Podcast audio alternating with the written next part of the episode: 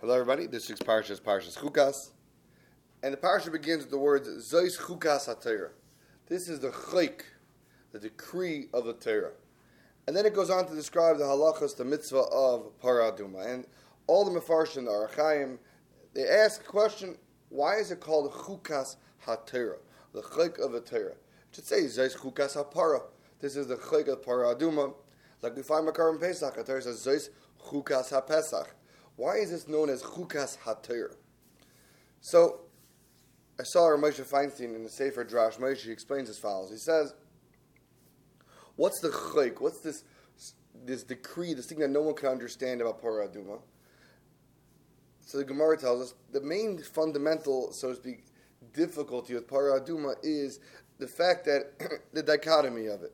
On one hand, it's metaher, it purifies those who are tameh person who touched a dead person, the person who touched a dead body, they put paraduma ashes on them, they become tar, they become pure. And yet, the person who sprays the ashes of paraduma, he becomes tummy. How could it be? How could it be that one thing is, on one hand, it makes things pure, on the other hand, it seems to be evil, so to speak, and it makes things tummy? How could that be? Says Moshe Feinstein, this is something which is fundamental throughout the Torah. This idea that one thing is not necessarily good or not necessarily bad. It goes both ways. He says, for example, covet, honor.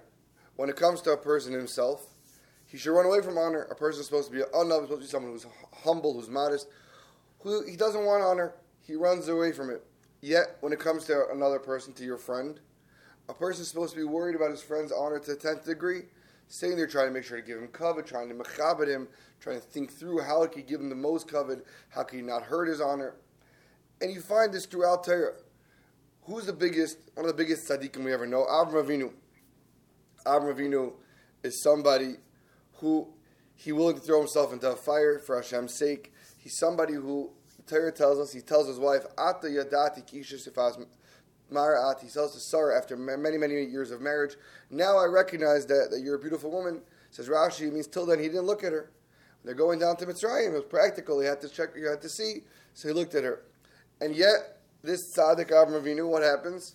He gets these malachim that come to him, these people who he thinks are just regular passerby, and he becomes the biggest Baal Taiv there is. He's making tongues crusted in mustard. He's serving them butter, bread, fresh bread. Why? Said the Bali Musar because Yenim's Gashmias, someone else's physical pleasure, is your Ruchnias. That's your Madrega. Gashmias, physicality, can be two things. For a person himself, it can be destructive. For somebody else, it could be a mitzvah. And that is the chukas ha that's going on in this parsha. The ability to recognize and to balance the idea that things are not one sided. They could be, for sometimes they could be a good thing, and sometimes they could be a bad thing. And you have to understand that and know how to work with them. So I want to say a story on this concept. There's there were, one of the yeshivas of Philadelphia yeshivas that's Al uh, Mendel Kaplan. He was an amazing person. There's a whole book about him, but he used to teach in yeshiva the whole week in Philadelphia, and then he would drive back to Brooklyn, where his family was, for Shabbos. And in the summer, his family was in the bungalow colonies up in the Catskills. And once a bacher who got a ride with him back to the Catskills for Shabbos, and they're driving in the car, and their mentor told him, just, you know, if you don't mind, I have to stop off on the way. I'm to go a little out of the way. I have to go to the store somewhere, pick up some pickles. Okay, interesting, fine. They're driving, they go, they go out of the way, they get the store, they get, your mentor goes into the store, comes out with a jar of pickles.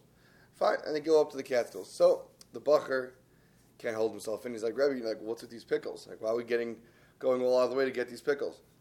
He told them an interesting thing. He said, you know, I don't see my wife every day. I'm, I'm in yeshiva. I only see her once a week. And for her, it's, you know, so she makes, she puts, she puts a lot of effort into making the Shabbos meal to make it special. She puts, she makes really good food. She tries to make all my favorite stuff. She tries to make it perfect. And, you know, of course, I always tell her thank you. I always try to show her that I appreciate it. But she has a suspicion that, you know, I don't really care about these kind of things, about food and gashmias, right? She, know, she, she, she has that suspicion about me. So I go and I pick up this jar of pickles and I make a whole big deal how I like these pickles and they're a big deal by me because I want her to recognize and to think that I'm somebody who does care about these little details. And that way she'll get full appreciation. She'll, she'll get a sense of you know gratitude when I say thank you for for the meal she makes for me on Shabbos.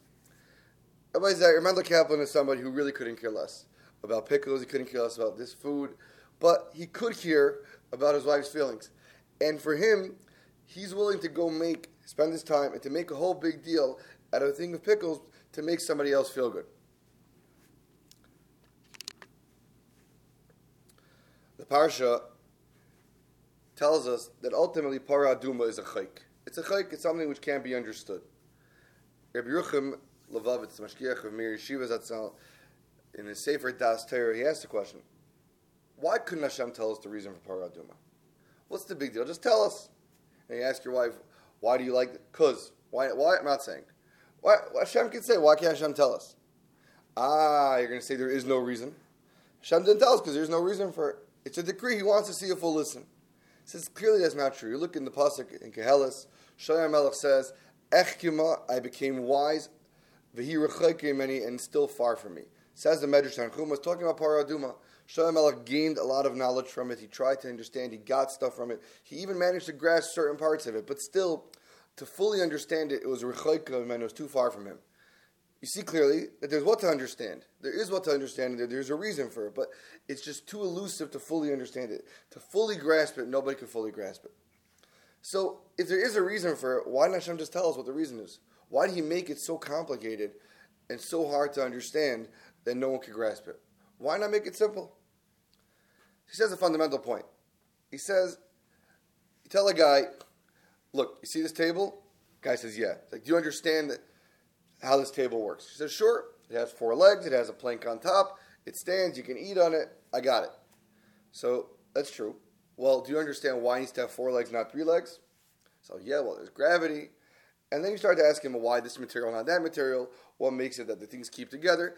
And you get to a point where he doesn't fully understand all the mechanics, all the physical realities behind a table, but the basic idea of a table he gets. What that means is, in everything in life, there's a simple understanding, and then there's a complex, more detailed understanding, which not necessarily everyone gets. And the same thing applies to mitzvahs. There's no mitzvah technically which we fully, fully understand. Yet some mitzvahs Hashem gave them a sort of a more obvious, simple reason, and some mitzvahs He didn't. Now, why did He do that? So the idea is as follows you have a teacher who's teaching a student. Now, the reason why one person is a teacher and one person is a student is because the teacher knows significantly more than the student, and he's trying to teach him and explain to him things which he doesn't understand himself as a student. So, therefore, if the teacher only taught the student things the student, student can fully understand, the student will be limited because there's a lot of things which he doesn't know and can't fully understand all the reasons behind them yet but he needs to learn that from his teacher. Says Yerucham, the proper teacher does the following. First, he teaches the student things that you could grasp on a very simple level, and he builds a relationship, he builds a trust. Once the student sees the teacher is smart, he's saying things that make sense, he has a lot of knowledge, then he'll begin to accept from him things which he can't fully understand, but if he gets the whole picture, at some point he will. But there has to be that leap of faith when the student is willing to trust his teacher to learn and to understand things that are above his grasp of knowledge. Hashem is the ultimate teacher. Hashem is telling us that there's some things which you can grasp, which are easy, and there's a lot of stuff out there which are way above your comprehension. I need you to trust me. I'm going to explain to you the reasons for some things, for some mitzvahs, on a very simple level. And then there's going to be a lot of stuff which you have to see that you're not going to understand because they're way above you. You have to trust me. Hashem made there to be mitzvahs out there which are so complicated and so hard for us to understand. So oh, we should know and recognize that yes, we're limited. We don't have full grasp of stuff.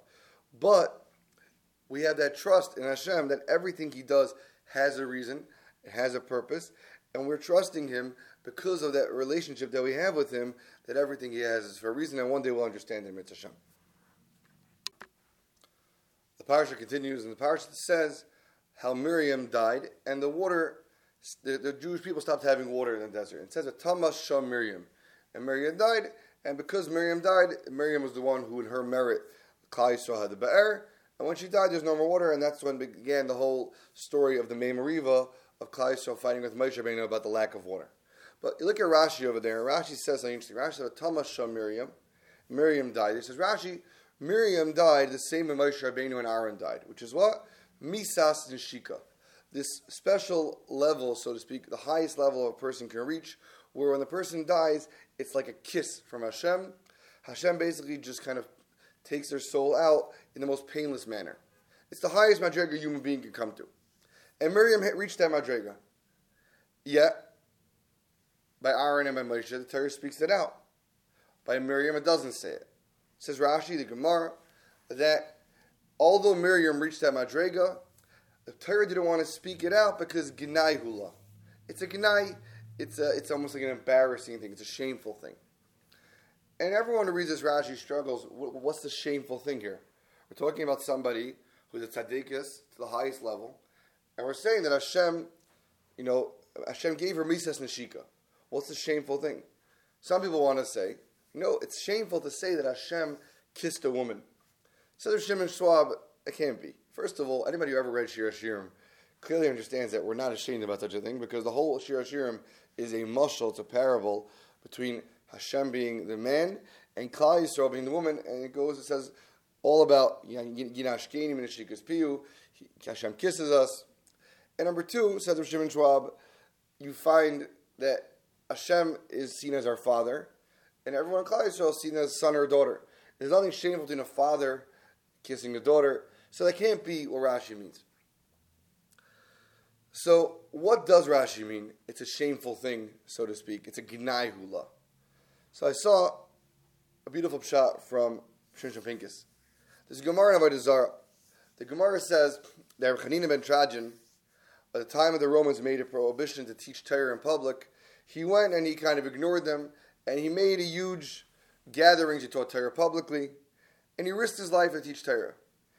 The Gemara describes how his Rebbe called him in, and he gave him muster. He said, "Don't you realize the Romans? Hashem gave them power over us. We're in Gullus now, and they're going to kill you for this, and you're doing the wrong thing."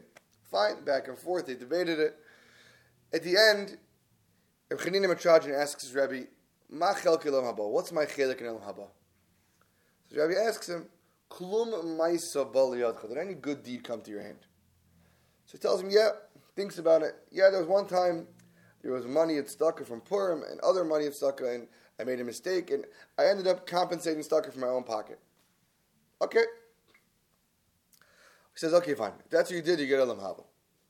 Anyone who reads this Gemara, you're blown away. Talking about Chanina ben Teradyon, talking about one of the greatest Amoraim who ever lived. He's somebody, uh, I'm sorry, whoever lived. He's somebody who risked his life to teach Torah. Ultimately, he was killed like Hashem. He's one of the Asar Harugim Machos. You mentioned them every Tisha B'av and every Yom Kippur. They're schus to on the behalf of Klal Yisrael. Talking about one of the tzaddikim Yisoidei Elam. Klum Ma'isa Bali Did anything good ever? Did you do anything good? He's like, yeah, I one time gave some stucco money. Really, that's it? That's all. That's the only Ma'isa. The man did mitzvahs his whole life. He learned everything. How can we say Klum Ma'isa Bali So the Farshim explain what it means is, did you ever do anything which nobody knew about? Did you ever do of Maisa an act, a good deed, which is completely pneumius, completely internal, completely, there's no one else knew about it, no one else will ever know about it. A Maisa mitzvah, which between you and Hashem. Pneumius, real, real pneumius. That's what he was looking for. That was going to be his ticket to Olam Haba. Miriam Anavia was a tzaddikus to the point where she gave Klal Yisrael water in her schus for 40 years in Midbar. She's somebody who reached levels of Nevuah, one of the highest levels. In a certain sense, she's someone almost equal to Moshe and Aaron. She's up there. She's a tzaddikus in the fullest sense, but there's a difference. As a tzaddikus, she brought out in a kuda of Pneumius. She brought out a Nakuda, this concept of doing things, reaching the highest madrigas in a way that's only between you and Hashem, between her and Hashem. No one had to know about it. It wasn't there. She wasn't giving big shiurim in public. That wasn't the point. The point was it was pneumius. It was between her and Hashem. For her to speak out her madrigas, says the Gemara, it was a gnayhula, it was something that she felt was shameful. For Miriam, who brought out that concept, that, that, that, that mission of having a life of pneumius, of completely, whatever you're doing is private, it stays between you and Hashem, pure doing things in an oifen of pneumius, for her to have anything about her said publicly, that's a gnai for her. And it's a madriga that we can all work for, of, of, of, having certain parts of our life in a way of pneumius, of pure, just me and Hashem, and it has to be real, and no one else has to know about it. And that's the madriga Miriam, Miriam Hanaviyah managed to reach. At the end of the parsha, the parsha describes how Klal was attacked because they complained they were attacked by snakes. And the snakes would bite people, and people were dying. And Moshe Rabbeinu went and he made a nechash hanechoshes, this copper, this bronze serpent on a, on a, on a pillar. And the people would look, after they got bitten, they would look at this, at this serpent, and they would get healed. The Gemara Rosh Hashanah says, how could it be? It can't be that the just simply by looking at this copper serpent, they would get healed. Says the Gemara, no. The idea was that when they would look at it, they would mishabed libam lavinu shemayim. They would enslave their hearts to Hashem, and through the tefillas and through that committing themselves to Hashem, that's what would heal them. Now, the question is, okay, so the idea was basically at the daven. So, what's the point of looking at the copper serpent? If it's about davening to Hashem, so davening Hashem, who needs a copper serpent? What's the point of the copper serpent? So I saw a beautiful shot from David Soloveitchik Zatzal. He says like this. He says, the Ramban tells us that, whether medically, spiritually, for a person, a victim of a snake bite or any kind of animal bite, one of the worst things for them is to see that animal again. It makes them worse. It makes them. It makes their. It makes them. It's almost more dangerous. And in general, for a person to kind of relive that experience is very, very hard. The natural thing a person wants to do is to avoid it. Whenever a person is faced with a problem, something that is something that he's a Yeshua from, right? So a lot of times people try to kind of avoid the issue, try not to think about it, try to avoid it. Yet the highest madrega of betachin is when a person recognizes the full extent of the situation, he recognizes the full extent of the danger he's in, and beside that, to recognize that even though the situation is that bad, Hashem could still help me. Klal Yisrael was being told they had to get themselves to the highest level of bitachon.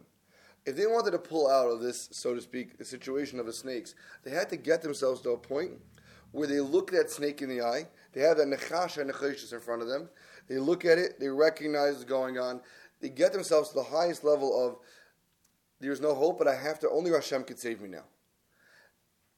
Betachin isn't when a person hides from the reality. A person has to recognize that reality, recognize the severity of the situation, and recognize that even with all that, Hashem still runs the world and he can take over and override that. And that's the highest level of betachin, and that's where the schus that Hashem came and overrode nature and saved Klal Yisrael and healed them from. Shol B'Zayik, have a wonderful Shabbos. Shkech.